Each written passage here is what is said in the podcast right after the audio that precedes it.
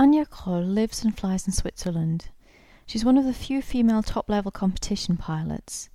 She has won the Women's PWC two years in a row and was in the top 30 and top 40 in both those years. In this podcast, she explains about mental training and how it has helped her develop as a pilot. How long have you been flying and what made you start paragliding? Oh, that's actually two questions. okay. um, well, I started eight years ago. Um, my very first flight was in November, I think. So, um, well, I prefer saying I started in spring because that was the time when it really started going on. It was in 2001, and I got my license in August 2001, and uh, yeah, ever since I've been a paraglider. And where did you learn to fly? Well, I learned to fly in Switzerland. Um, I'm a German, but I live in Switzerland since 10 years almost. And um, its conditions here are good. So lots of mountains and cable cars, a very good infrastructure, uh, lots of pilots, of course, and very good education. So everything I learned about paragliding, actually, I learned in Switzerland. So, what made you decide to learn to paraglide? On my first day in Switzerland in the office, I saw a picture of a colorful mattress and I didn't know what that was. So I asked my colleague, hey, what's that? And he started to explain to me and, um, well, it was like I've always knew, known that I want to do that, exactly that. And then, yeah, it was a decision. I want to learn that. But you'd been around flying for quite some years before then. I think your father was a pilot. Yeah, when I was little, my father used to fly small aircrafts uh, with a private pilot's license, and on the weekends he flew around. And whenever there was some uh, room left, some space left in the aircraft, I could come with him. So I enjoyed that, but it was very loud. I didn't like that part. so the serenity of paragliding appeals to you. Yeah, of course. It's uh, it's a wonderful, calm thing, and it's also slow, so you can discover more and see things better if you're slow. So you've been flying a relatively short time. What got you into competitions? 2003. Uh, I started with a competition. It started actually the, the, year before, right? I remember I met Carol Liccini, who was a, a competition pilot at that time, on a birthday party, and um, well, she was just so so much fun to listen to, and she talked to me and said, "Wow, it's so great, and I really like it, and you should try it."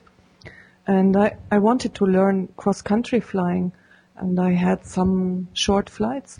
And I decided maybe it's a good time to learn it together with the competition pilots. You know, you got a good learning curve there because everybody knows what's going on and you can watch people, see what they do, so you can collect a lot of experience just in one competition. And um, that's when I started flying in the comps in 2003, basically with a, some some national uh, competitions with the Swiss League, and um, people were very friendly there. You know, it was um, more like going flying with your friends.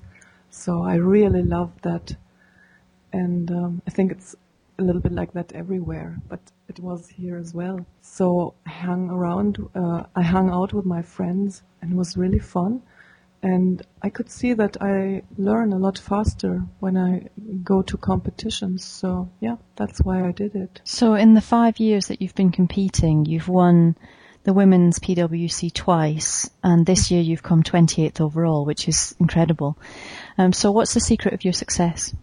I'm sorry, but I gotta correct you here. I just came in 39th this, this year. So Did you? Incredible, yeah. The incredible thing was last year with uh, 28th. Yeah. sorry. Uh, no problem there. Well, yeah. Last year was kind of incredible for me as well. This year was not as easy. You can see that from my position. There is no secret. There's a big love for flying, but we share all that big love, this passion for flying and uh, so there's no secret with me. Um, I think what I do differently maybe is that I can be a determined person. I'm not everywhere, not in all circumstances, but with cross country flying, I was very much determined to to learn and to find out yeah what is possible what can i do so this brought me into competition flying and this also gave me the kick to improve i really wanted to find out what is possible. So i made a plan in 2004 and said oh, okay there is something i can learn about tactics about meteorology. Um, i have to improve my technical skills.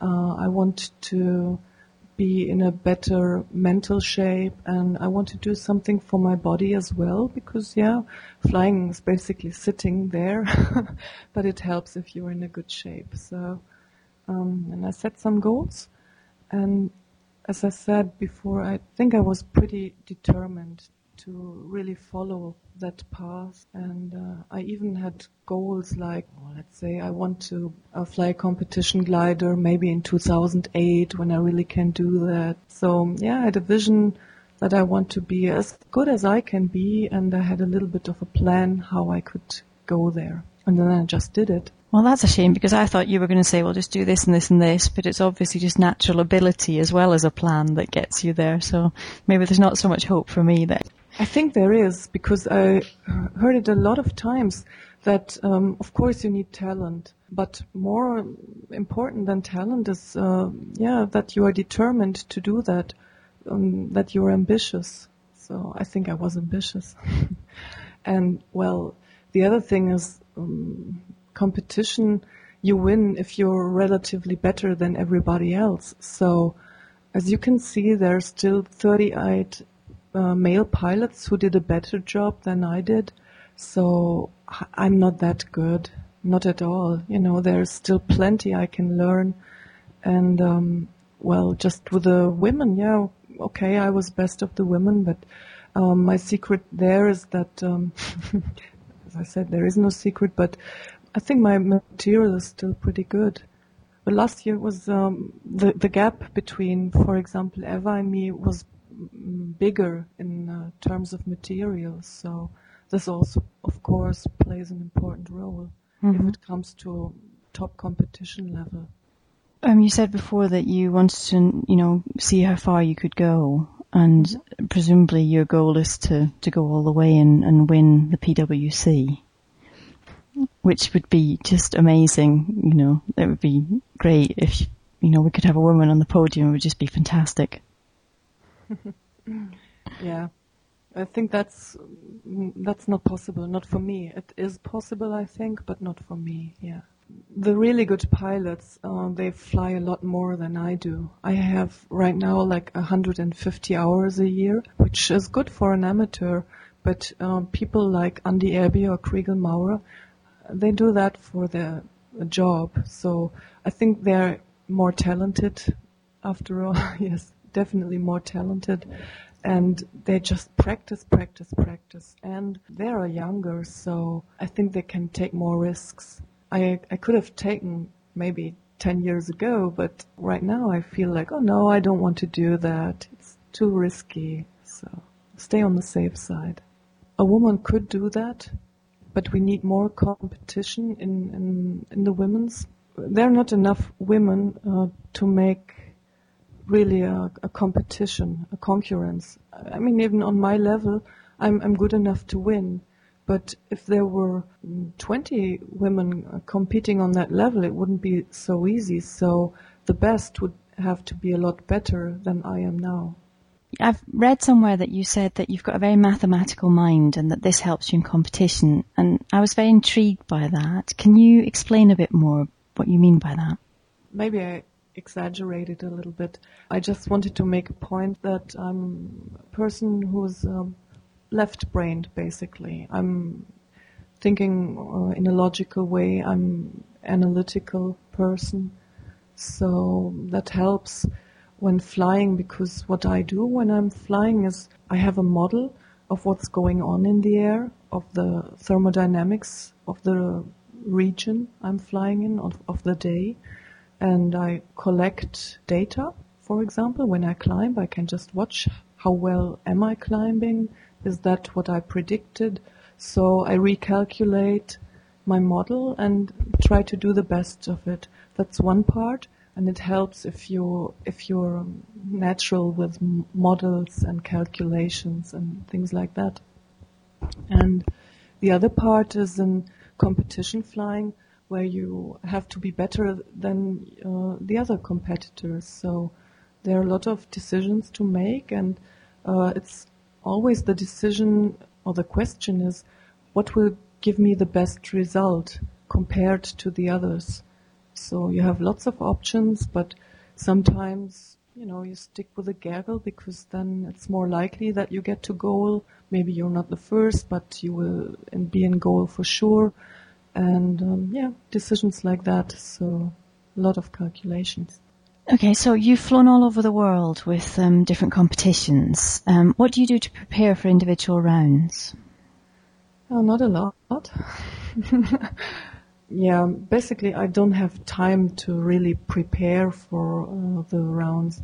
What I do, I think, is like a lot of pilots can do now, is uh, go into the internet, see uh, in a region what flights are there in the online contest. You know what what did other pilots there and uh, how were the conditions and um, I try to. Of course, I use Google Maps, try to find out about uh, the topology of the region, and just yeah, start making a model of this region in my mind. If I can, I really like to be there one or two days before the competition and fly on my own, just to mm, to to make friend with the site. Presumably, you prefer alpine flying to flatlands. Yeah, I cannot say I prefer. It's just in Switzerland, that's what you basically do. So I'm more used to it, and for me, it's natural. Whereas when I came to Australia, it was very um, weird. Like, how can you know where the trigger points are? there's just a lack of experience in, in flying in the flats. So I feel that I need a gaggle in the flats to be good. But um, yeah, on good days, I think I can fly alone as well. and in, in all the places that flying's taken you, where would you say was the, the your favorite place? Yeah, probably still India. Um, Billing. A lot of people know it by now. It's in uh, the south foot of uh, the Himalayas, and it's just gorgeous. You got like 70 kilometer long ridge between Bir Billing and Dharamsala, and uh, you have vultures flying with you. And in autumn, the thermals are very smooth and gentle, and it's good weather almost every day. Sounds like heaven. it is. yeah, it's really nice. Have you been there? No. Never. Mm. Okay. One day, one day maybe. Oh, I forgot to tell about the view. you know, the Himalayas, so wow, it's just incredible. Yeah, flying there is a, a dream coming true. Like wow, once in a lifetime, I want to go to the Himalayas, and wow, I want to fly. And and then when I started paragliding, these two dreams just um, mixed and came one big dream. And yeah, that's great thing to do it, to live that dream. So you're a great proponent of mental training. Can you tell me more about what it means to you and, and how it helps you as a pilot and also as a competition pilot? Mental training. I started with that because maybe similar to uh, the British Islands, but Switzerland is not a good place in winter time. So I tried to find out what can I do to overcome this long break where I cannot go outside but I still want to fly. And you know, especially if, if this is still very new to you, you're so absorbed with the dreams of flying that you really want to do something. And um, I found inspiration with a rock climbing uh, mental training. So they have CDs where you can listen to pieces. They call it visualization. So I uh, found pieces uh, where they do visualization, which just means I try to imagine how I climb a nice um, route, and um, also some other things where you repeat your strengths and your skills that you need. So I transferred that into something for paragliding. I recorded a story basically where I go to my favorite flying site in Switzerland and it's a beautiful, wonderful sunny day with uh, lovely little clouds coming up and I can see how I prepare my glider and get ready and finally go in the air and I fly and all these phases until I land and I'm very happy. And I recorded the story and then I can listen to it in winter time. So this gives me a very lively feeling of how can, how I can fly. So this was uh, the first experiment, and um, then I read some more things and um, you know, mental training in sports is very well known. Um, I think it was founded in the 80s, and there are lots of books about it.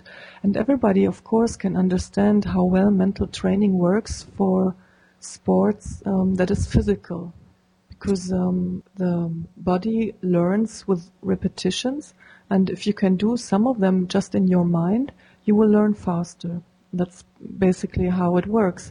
But how can you do that for paragliding?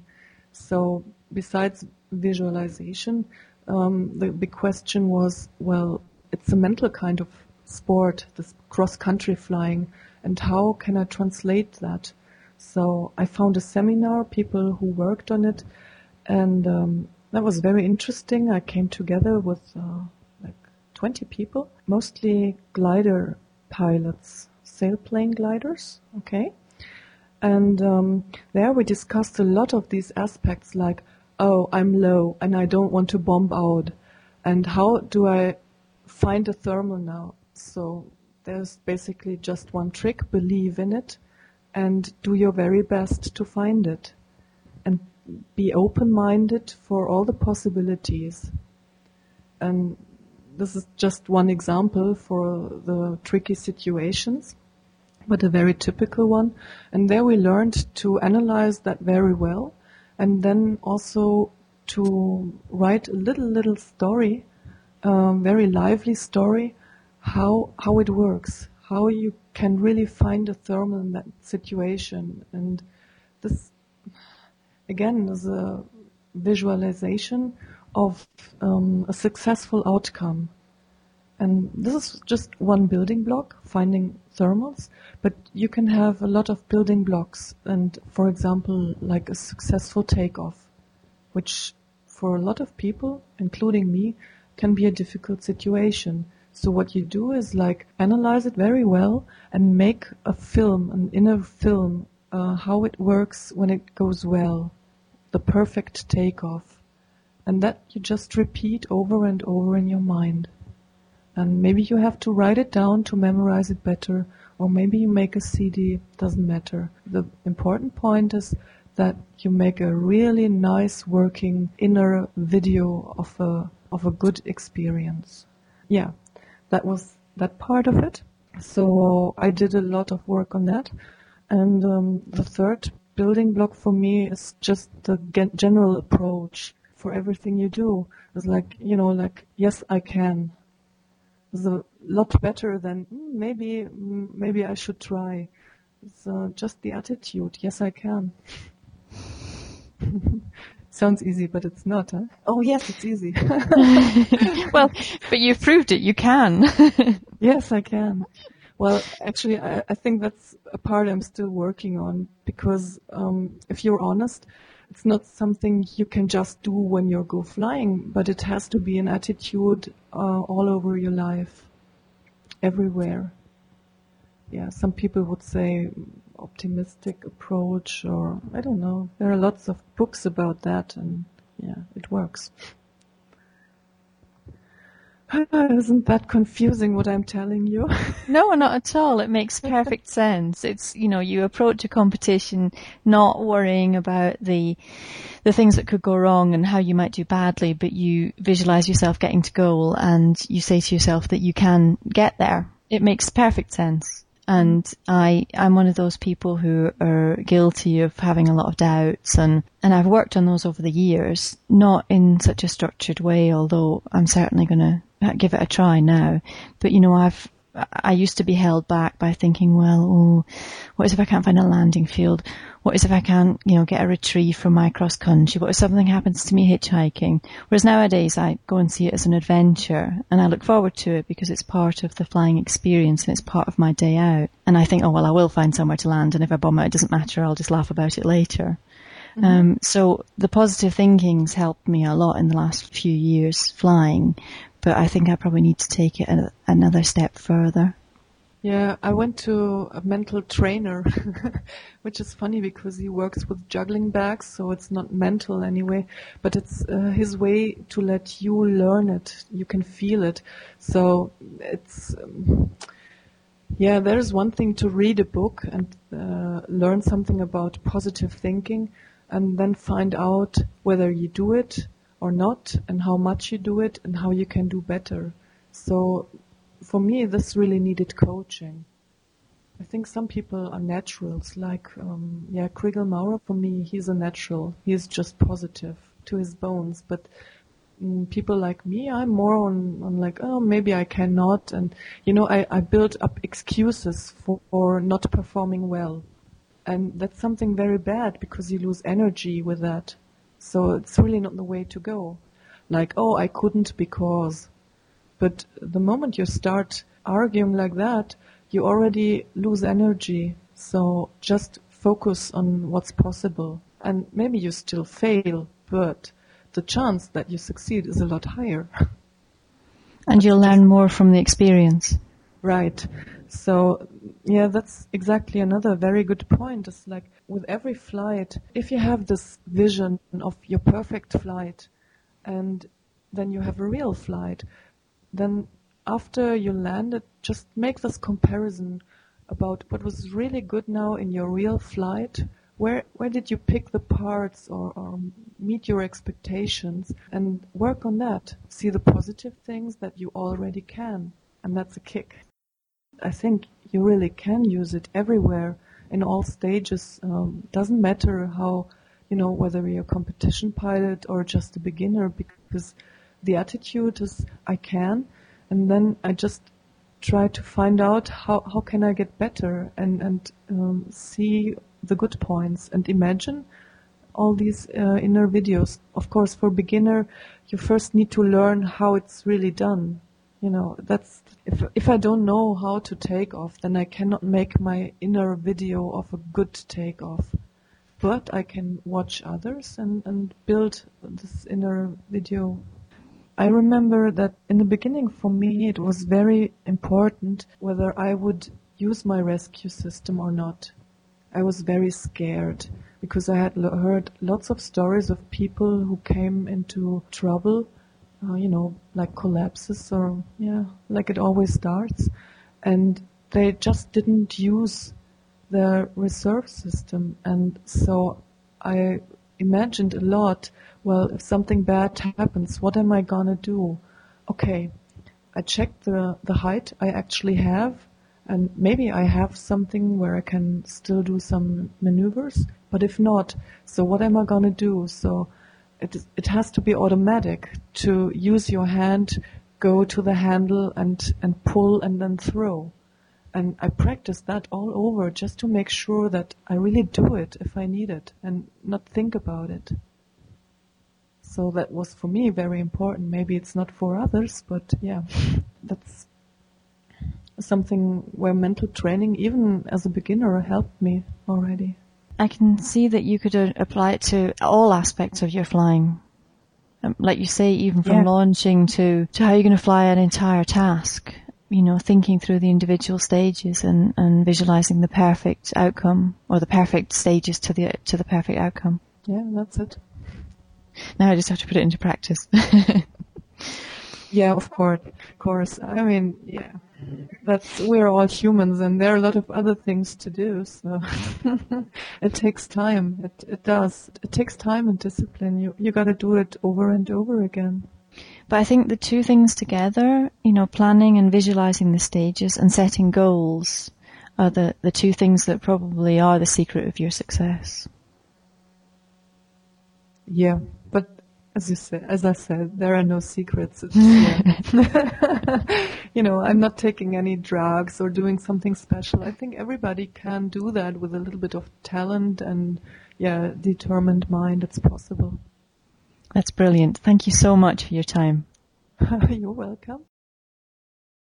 If you enjoy our podcasts, webcasts, and articles on the paraglider, please consider making a donation to support us with our costs for hosting and also to support us in making great new resources. We've got lots of ideas for new podcasts, webcasts, and articles, and would be happy to produce them, but we need your support.